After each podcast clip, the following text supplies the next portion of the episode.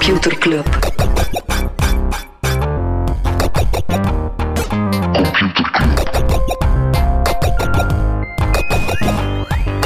Computer Club.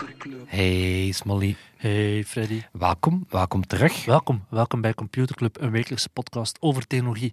Iedere aflevering selecteren uh, Freddy en ik een interessant artikel en presenteren we een feitje. 10 op 10. Zot hè? Voilà, goed. Kijk, ik voel dat we er altijd eraf. vrij enthousiast over zijn. Ja, ook al hebben we alle twee een snotvalling. 240 weken aan het opbouwen naar dit. En wat is dit? Nieuws het niet over gaan hebben, denk ik. Ja, voilà. Eh, terugkomen, het is zo, eh, ja, af en toe eh, doen we episodes en dan gebeurt er iets. En dan moeten we daar even een rechtzetting over doen. Wat is te zeggen? We hadden ooit, ooit een aflevering over de Figma-acquisitie door Adobe. Ja. Wel, eh, na Europa zal ook Amerika, zal ook de VS die acquisitie proberen tegenhouden. Ah, mijn vader zei er al iets over dit weekend. Ja, het is ergens wel een duidelijke case, want het is duidelijk dat Adobe absoluut wel marktleider is binnen een bepaald segment. Mhm. En Figma is dat binnen een nieuwer opkomend segment. Dus ergens uit dat wel steekt dat die deal Ja. niet per se de keuzevrijheid van eh, designers te goede zal komen. En dan stond al in de nieuwe vorige week, maar eh deal die wel mag doorgaan is eh, One Medical ehm, en Amazon. Dus One Medical kennen wij hier niet. Een eh, keten van ja, dokterspraktijken in de VS en dan ook wat digitale diensten. En Amazon ja, die kijkt wel al langer naar healthcare. Is nog niet heel zeker wat ze er dan mee gaan doen, hoe dat ze het precies gaan integreren, maar die deal mag er wel doorgaan. Omdat, ja, zeker in healthcare in Amerika mag er wel wat meer concurrentie zijn. Dus is eigenlijk de komst van Amazon een goede zaak. Wie dat ook ooit marktleider was, maar nu lang niet meer, is Nokia. Nokia hebben een nieuw logo. En dat nieuwe logo dat komt er uiteraard, maar ze ook een nieuwe visie hebben. Ze willen zich meer richten op apparatuur voor fabrieksautomatisering en op datacenters. Momenteel is dat goed voor 8% van hun omzet, maar ze willen daar eh, nog meer op gaan focussen. Ja, ik vraag mezelf af of dat smartphones überhaupt zelf nog meetellen in hun omzet. Mm, Ja, de licentie merk- aan de Ja, de- Global. ja, de, Ja. de licentie zal waarschijnlijk wel iets genereren, maar het zal echt niet veel zijn. fractie hè. van de, Het zal echt niet veel van de zijn. markt. Ja, nee, voilà. Dus daarmee, ze hebben niet zoveel geld meer. Daarmee dat er eh, een aantal streepjes uit hun logo eh, Ja. konden, ze niet, eh, konden ze niet produceren. Zo in dezelfde vibe als het nieuwe Kia-logo, dat dan op K... Ja, heb je hebt sowieso Ja, gezien? Kia was- KN. KNS, ja, bij Nokia, oké, ik zie wel nog dat Nokia is, maar zo, eh, toch wel een schim Ja, van zichzelf nog. En nu ook een logo. Ja. Ehm heb jij al een chatbot, Molly? heb ik een chatbot. Ja. Als je geen chatbot hebt, dan tel je niet mee, hè. Wie, doet er, wie heeft er een nieuwe chatbot nodig misschien? Snapchat. Ja, ook Snapchat komt met een Chatbot. chat GPT. Het is basically echt gewoon met chat GPT. Snapchat GPT. Ja. Eh, heet My AI. Ehm, is ja, een soort, het is wel interessant. Ze maken er een soort eh, persona van. Ze, ze, ze profileren het iets minder als een tool, maar echt, het is een, een chatpersona met een eigen avatar. Zo'n beetje een cyborg-achtige Mhm. eh, avatar. Eh, ook opvallend, geen enkel uitleg. Het is gewoon een leeg chat-ding. Omdat Snap gaat ervan uit van... By now weet iedereen wel wat ChatGPT Ja. kan. Er zitten wel wat meer guardrails in. Je kan bijvoorbeeld niks vragen over geweld, over seks, maar je kan ook niet vragen voor huiswerk. Eh, geen jongeren op Snapchat. Dus eh, ja, hoe gaan ze dat dan oplossen, zeg? Maar het is nog niet aan iedereen uit. Ik heb het als nog niet gezien. Ik Het is enkel Snapchat, voor eh, plusleden. Ah, voilà. Dus enkel leden die niet voor 4 Snapchat. dollar betalen. Maar het is op termijn wel de bedoeling om eh, naar 750 miljoen maandelijks actieve gebruikers te gaan. Dat was een milestone die ze trouwens vorige week hadden. Dus commercieel zit het daar nog altijd niet heel lekker, maar blijft wel indrukwekkend. eh, 750 miljoen maandelijks actieve gebruikers. Ja. Veel mensen lachen Snapchat zo wel weg. Ik gebruik het omdat ook wel elke dag, maar voor een Ehm, aantal chats. ja, wat wel interessant is, dat Evan Spiegel, is toch wel een, eh, een man met een visie, vind ik zelf. Ehm, ja, die zegt van, eh, the big idea is that in addition to talking to our friends and family every day, we're going to talk to AI every day. Dus die gelooft wel in die visie, De her-visie. ja, de her-visie, of waar dat we denk ik een aantal weken geleden eens over gepraat hadden, over die chatbot die seksueel Ja, ja. opdringerig was geworden, Ja, replica. Ja. Mhm. Dus dat toch wel een aantal mensen zijn die ja, bepaald companionship halen uit zo'n AI-assistant. Zegt Evan Spiegel van, ja, weet je, dat gaan we meer en meer ook met AI gaan hebben. Eh, en ja, wij zijn goed geplaatst, want we zijn een medium dat over communicatie gaat. Het voelt ook al een beetje als zo, we moeten het ook doen. Ja, wie dat, dat ook heeft, is, dat was ook een ding dat ik wil nog aanhalen, Meta, die heeft ook aangekondigd dat ze generative AI in alle producten gaan inbouwen.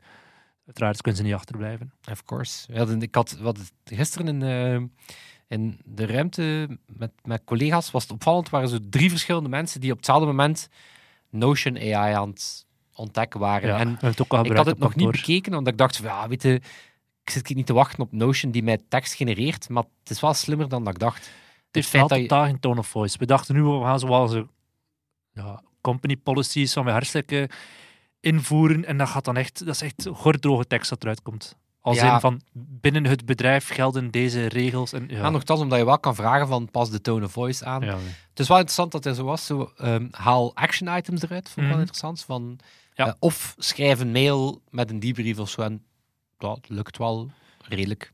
Yes. Zwat, ik zie wel dat er zo her en der wel toffe features gaan zijn, maar... Maar dat we nog niet snel toffe features gaan zien is bij Twitter, want Elon Musk heeft weer een hoop mensen ontslaan, waaronder Martijn de Kuiper, oprichter van Revue, maar ook Esther Crawford, de vrouw die zeer ver ging in haar, om te tonen hoe hard dat ze voor Musk wilde werken, door onder andere in een slaapzak op kantoor te liggen en daar dan een foto van te posten van kijk, we zijn nieuwe features aan het shippen. Ja, er was zo iemand eh, die er wel uitkwam als iemand die het spel zeer handig aan het spelen was om van een low-level product manager functie Eva Brown.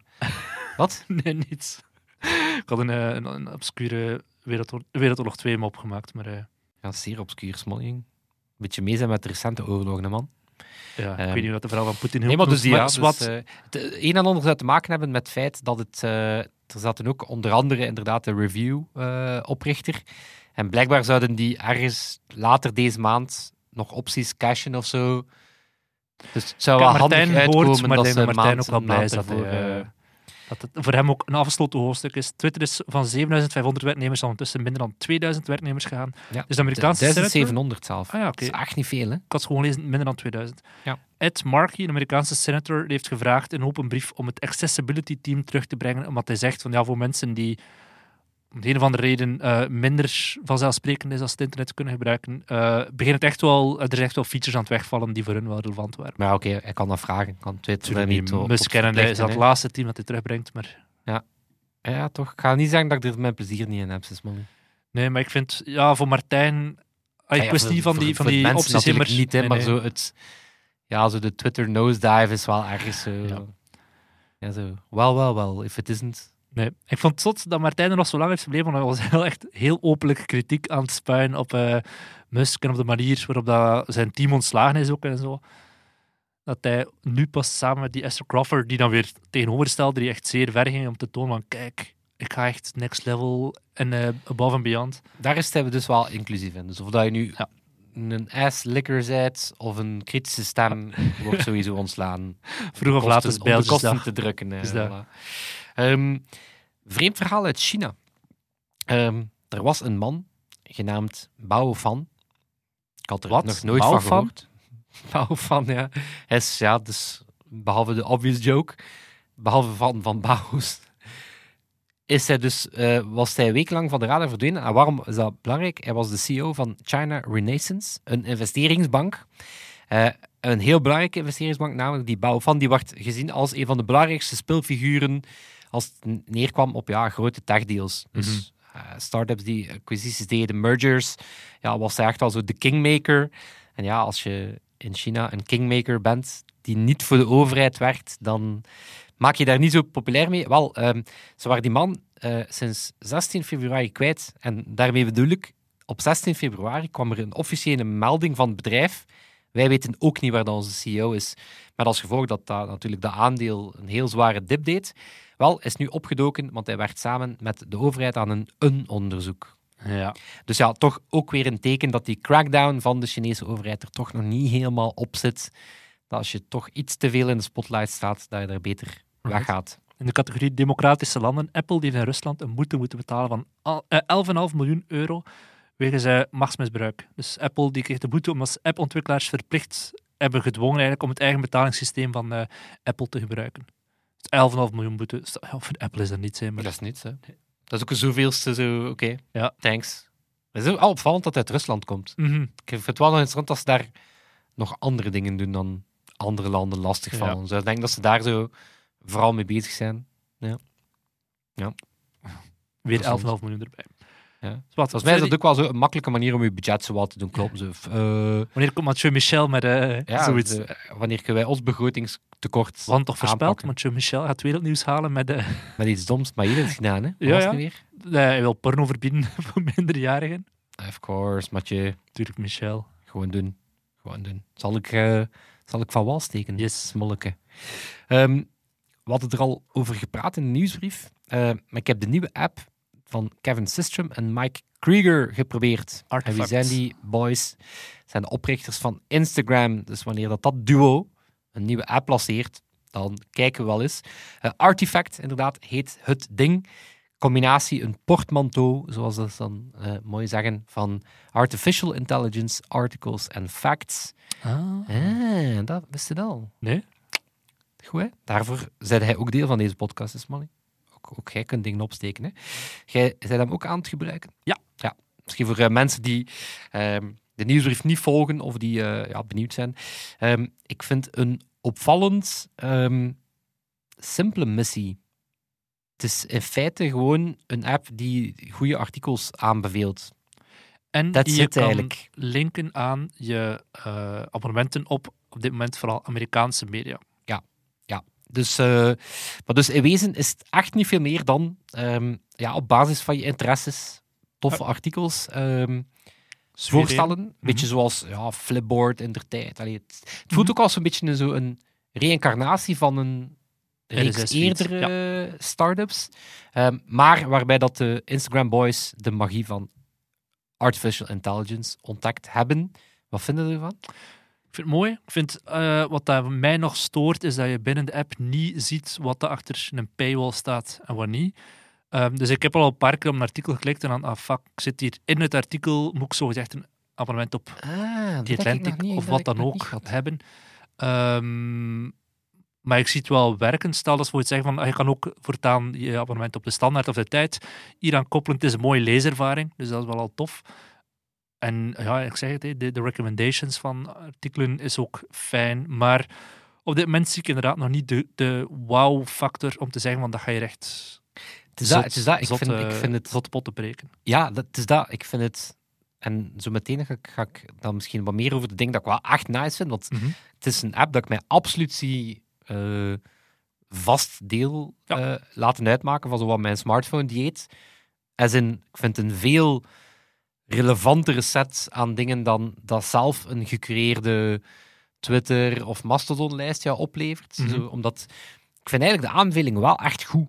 Zeker voor het feit dat ik het nog maar een paar dagen aan het gebruiken ben, vind ik het eh, vind ik wel goed. Maar inderdaad zo, het voelt niet als een super megalomaan idee. Weet je, zo, het is vrij bescheiden in zijn missie. Ja. En oké, pas op, eh, publishers is, is op zich een big industry, maar je voelt dan alles van, ja, dit gaat niet dezelfde cultwaarde hebben als Instagram of, of TikTok. Nee. Of je, je ziet ook wel hoe dat ze er geld mee kunnen verdienen, bijvoorbeeld in de richting van publishers. Hè, want het is, Mhm. het is inderdaad zo opgevat dat als je veel artikels begint te lezen van iets waar je nog geen abonnement op hebt, dan voel je aan alles van, dat is het opstapje om te zeggen van, hey, weet je wat, Molly, Dat was de insteek van grote de tijd. Hè?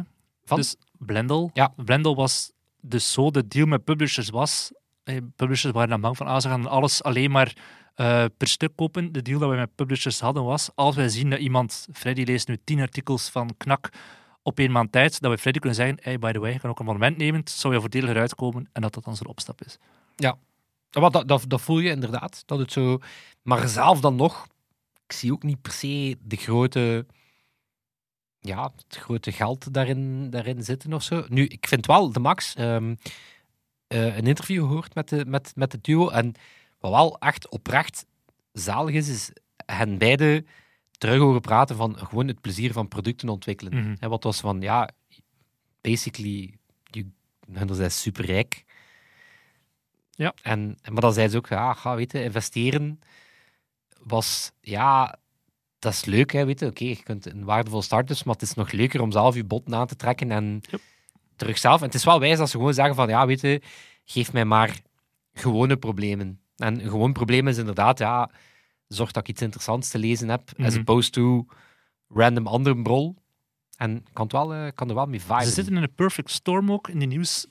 wereld, omdat er heel veel dingen gaande zijn die ervoor zorgen. Met Blendel in de tijd, zeven jaar geleden, acht jaar geleden, waren we te vroeg. Klanten zaten toen op een, op een, eh, in een droomscenario. Die, die moesten niet wakker liggen van extra geld verdienen. En dan daarna hebben ze de verkiezing van Trump gehad en de coronacrisis gehad, waardoor er heel veel mensen nieuwshongerig waren. Maar nu is dat weggeëpt. Advertentiemarkt staat ook onder druk. De energieprijzen zijn, eh, zorgen voor, voor ja, meer kosten sowieso. De papierprijs is super hoog.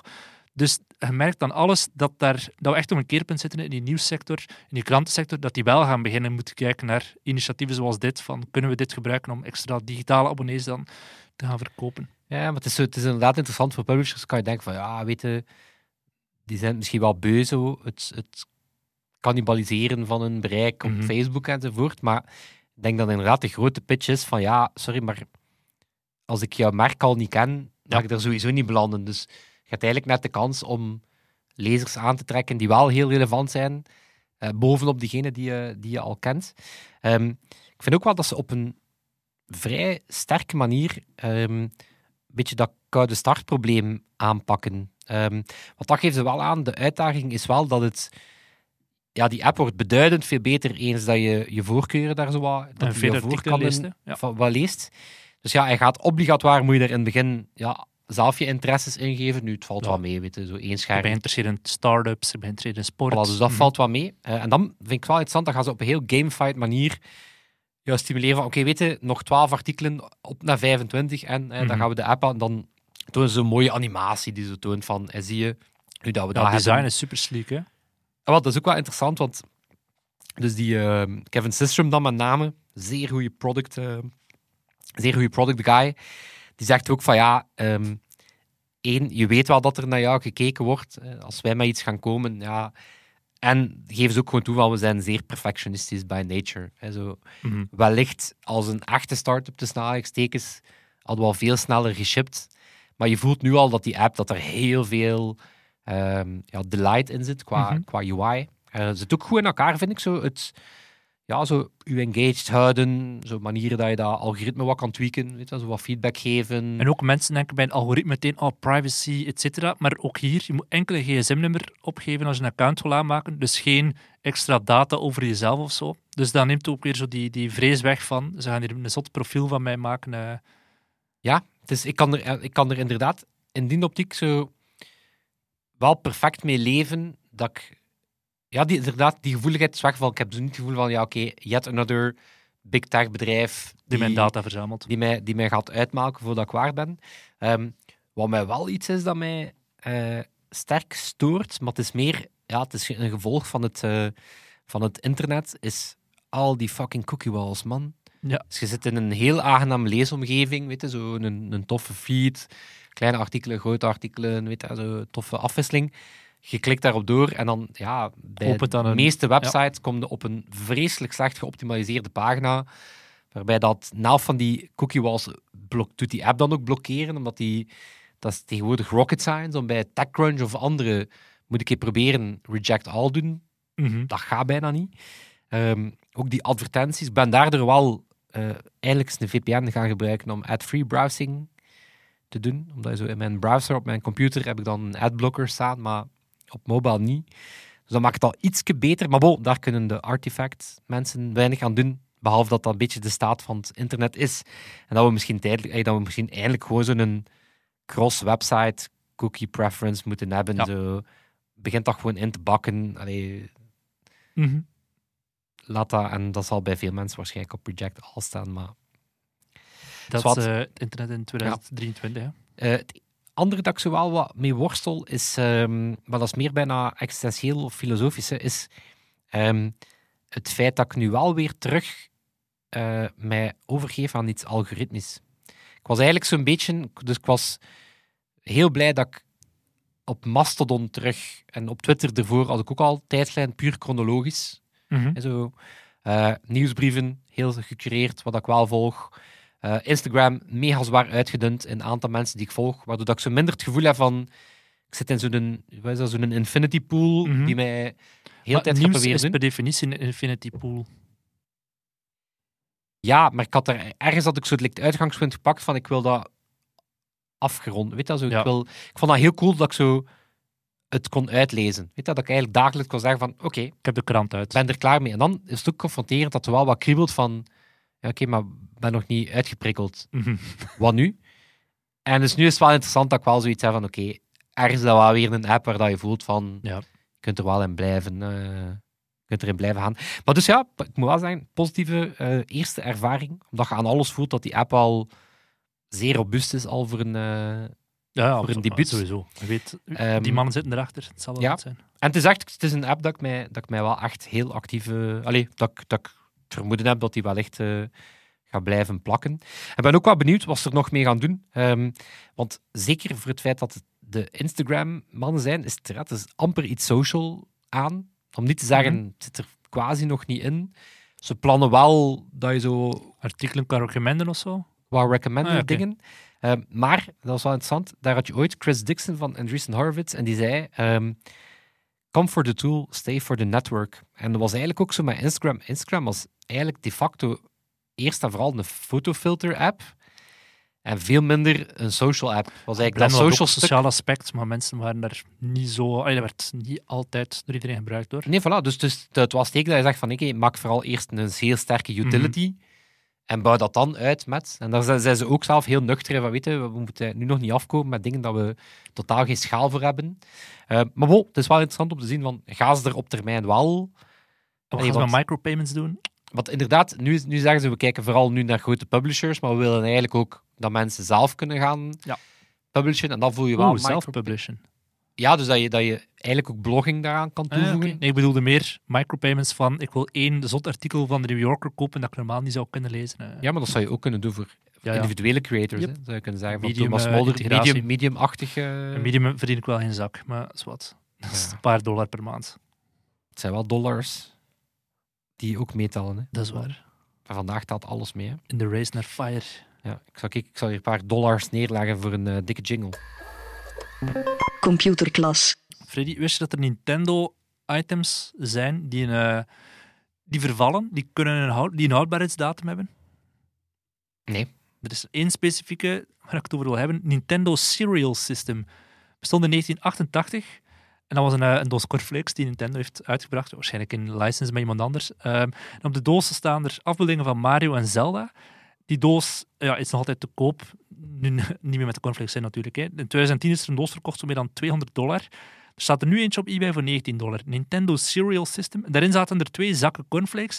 Eentje met eh, Mario-themed cornflakes. Met onder andere Super Mushrooms, Mario's, Goombas, Koopa Troopas en Bowsers. In Die super fruitsmaak. mushroom- mushrooms zijn wel het interessantste, denk ik dan. Zo bij het ontbijt. Let's go. In fruitsmaak. En dan de andere zak was eh beste was allemaal Zelda-themed eh, cornflakes. Link, hartjes, sleutels, boomerangs en schilden. Doos staan er ook stickers en kaartjes om te verzamelen. En je kon een Powerpad NES eh, accessoire winnen. Zaligheid heeft één jaar bestaan. En er is een website, los daarvan, als we het hebben over cornflakes en technologie, MrBreakfast.com, waar je meer dan 2000 ontbijtrecepten vindt. Fantastische website. En ook een hele verzameling aan cornflakes, met een top 100 ook, van de, de coolste cornflakes ter wereld. De Quisp staat nummer 1. En dat, qua cornflakes niet zo super speciaal. Het heeft een, vooral een grappige mascotte. Het is een eh, roze alien met een propeller op zijn hoofd. Beetje zoals dat, ja, eh, cult waarschijnlijk in Amerika, zoals dat hier de kwakkies hebt. Die stonden er niet in, de kwakkies. Zodat die perfect op nummer 2 hadden kunnen staan dan. Op nummer 40 stonden de C-3PO eh, cornflakes. MrBreakfast.com. Heel mooie website. Toen wij zo denken aan de periode dat er zo ehm, spelletjes op diskettes of op kleine CD-rommetjes bij de cornflakes zaten. en zo. Rollercoaster Tycoon was effectief zo'n spel dat gratis bij, ik weet niet of bij de cornflakes was, maar dat in eerste instantie inderdaad zo gratis werd weggegeven. Hè? Ja, ik herinner mij meer slechte Disney-licensed games. Ja, Zo zeer slechte Lion King en andere games. Of nee, Lion King was zelf nog goed, maar veel slechtere. En dan met Milka, zeer veel spelletjes dat ik paarse koeien moest vangen of zo. Of dat ik paaseieren moest vangen met een koe. Of met met een, volledig steek. of een koe vang- opvangen of zo. Ik weet het niet. Maar dat was, ja, maar dat was kind. Hè. Dat waren de weinige dingen die we kregen. Hè. Wel interessant, ik ben hier net Cornflake Games aan het opzoeken op Google Images, omdat ik dacht, ja, weet je, misschien vind ik ze. En effectief, Super Mario Serial is een van de, is een van de de- resultaten ja, dat ik vind. Nintendo Serial System. Ik ga het ondertussen... Oh, oh, oh, Mike, struikel over mijn tong. Ik ga het hebben ondertussen hebben over de iPhone. Die zit met een probleem. Dat was altijd gezien als de veiligste smartphone ter wereld. Maar er is een artikel in de Wall Street Journal dat toch niet zo optimistisch is als het gaat over iPhones. Ze hebben het over een probleem dat meer dan 1 miljard, eigenlijk alle iPhones ter wereld, potentieel kwetsbaar kunnen maken. En het gaat specifiek over de passcode. Dus het, de cijfercombinatie die je moet typen als je je telefoon wil unlocken. En de Wall Street Journal die, die gaat dieper in op een fenomeen dat vooral in Amerika, waarschijnlijk ook hier zal overwaaien. Ehm, het feit dat je met die passcode niet alleen je telefoon kan unlocken, maar dat je daarmee eigenlijk je volledige digitaal, bestaans, eh, ja, digitaal bestaan zou kunnen hacken of stelen of wat dan ook. Omdat je daarmee onder andere de Apple ID kan wijzigen eenmaal dat je passcode hebt. En wat ze merken is dat uh, de voorbije twee jaar in de Verenigde Staten heel, of heel veel, een stijgend aantal diefstallen gebeurt, waarbij dat mensen um, niet alleen de iPhone stelen, maar ook eerst kijken wat is de passcode van die persoon. En dat doen ze dan bijvoorbeeld altijd op feestjes of in cafés. Twee of drie gasten komen uh, naast jou zitten, die worden vriend met jou. Freddy, uh, hoe is het met jou? Bla, bla, bla. Zo een paar minuten babbelen. Ze doen alsof ze je vrienden zijn. En dan proberen ze op de een of andere manier te kijken wat is die gast zijn een passcode. Dat doen ze onder andere door te vragen, hey, wil je me toevoegen op Snapchat? Heeft geen gsm? Ik ga mezelf... En dan kijken ze meteen, oké, wat is zijn passcode? Als ze het niet helemaal gezien hebben, vragen ze, ah, kunnen we anders een foto maken van onszelf, een selfie? Dan drukken ze per ongeluk op die, op die telefoon, zodat hij terug lokt. En dan kijken ze aan die persoon. Ah, oh shit, wil ik kijken wat de foto gelukt is. Opnieuw proberen meekijken. Het is altijd zo hetzelfde patroon. Op een feestje, in een café. Eerst kijken wat is de passcode en dan de gsm stelen. En dan begint de miserie. Ik ben daar duidelijk niet subtiel genoeg in. Ik, ik, stel dan aan mensen de vraag, zeg, zeg wat is zo een, een getal van vier cijfers? dat, stel dat je een passcode zo moeilijk kiezen. te onthouden is, maar dat jij wel heel goed van buiten kent. Ja. Uit interesse, maar het lukt meestal niet. Uh, ja. Ik lig maar heel veel gestolen iPhones thuis dat ik niks meer ben. Maar zei er, moest je de passcode hebben, zou je er echt heel veel mee kunnen doen. Je kan er onder andere um, van op afstand, uh, nee, in eerste instantie de Apple ID password mee veranderen. Waardoor dat je uh, ook zeggen, ja, force zijn van alle andere devices. Dus die persoon kan dan de dag nadien niet op zijn MacBook zeggen, shit, ja, blokkeer alles wat dat een iCloud of wat dan ook dat eraan verbonden is. Ze kunnen uh, Find by iPhone afzetten, eenmaal dat gebeurd is. waardoor dat, is, dat lijkt me de gevaarlijkste. Dat je... je zijn je smartphone echt kwijt dan, hè? Ja, je kunt afzetten, je kunt inderdaad je fabrieksinstellingen, uh, je kunt hem wipen eigenlijk, ja. doordat hij een, uh, zit uit je nieuwe iPhone is. Ja. iCloud, dus je kan Trusted Phone niet meer, hij wordt erin veranderd. Ze veranderen je e-mailadres, ze veranderen je recovery contact, je recovery key wordt aangezet, maar dan aan een andere. En dan het belangrijkste, financial accounts, die worden gewoon leeggehaald in de mate van het mogelijke. Door onder andere het feit dat ze in Venmo binnen kunnen met die, met die passcode. Um, bankapplicaties die in iCloud Keychain gekoppeld zijn. Ja, of wellicht de rationale dat veel mensen dezelfde pincode gaan gebruiken voor een uh, bankapp.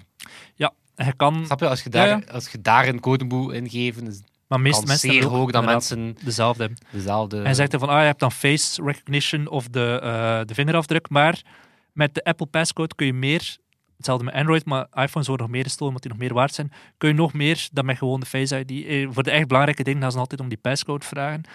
Wat in Amerika ook heel vaak gebeurt, is dat ze dan um, een Apple Cash, uh, Apple Card, creditcard aanvragen waarmee dat ze enerzijds, als ze dat via Apple Wallet, SM de passcode krijgen, zal je naam, geboortedatum en adres wordt automatisch ingevuld. En dan daarnaast hebben ze de vier nummers van de Social Security Card nodig. Maar dat vinden ze dan vaak omdat mensen een, een foto van hun paspoort of wat dan ook ergens op hun iCloud hebben staan.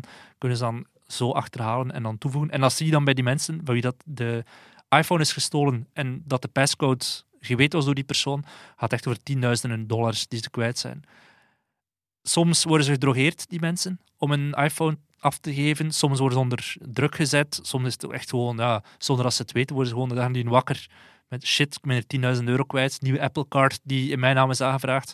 Bij mijn, ja, eigenlijk je bestaansrecht is kwijt. Yeah. methode is voor het eerst in New York opgedoken, of deze case waarvan ze het wisten, een paar jaar geleden, tijdens een moordzaak. John Umberger, een man van 33, die is dood teruggevonden in zijn appartement, zonder portefeuille en iPhone in eerste instantie dachten ze, die is die verloren, of die is gewoon gedrogeerd en gestorven. Maar dan bleek van, ja, er is uitgekocht uit zijn Apple ID, er zijn duizend dollars gestolen. En ze dan kunnen zeggen, oké, het is meer dan gewoon een ongelukkige dood. Er is, die gast is hier uh, ook van zijn iPhone geript. Ja, maar het lijkt me nog altijd zo een...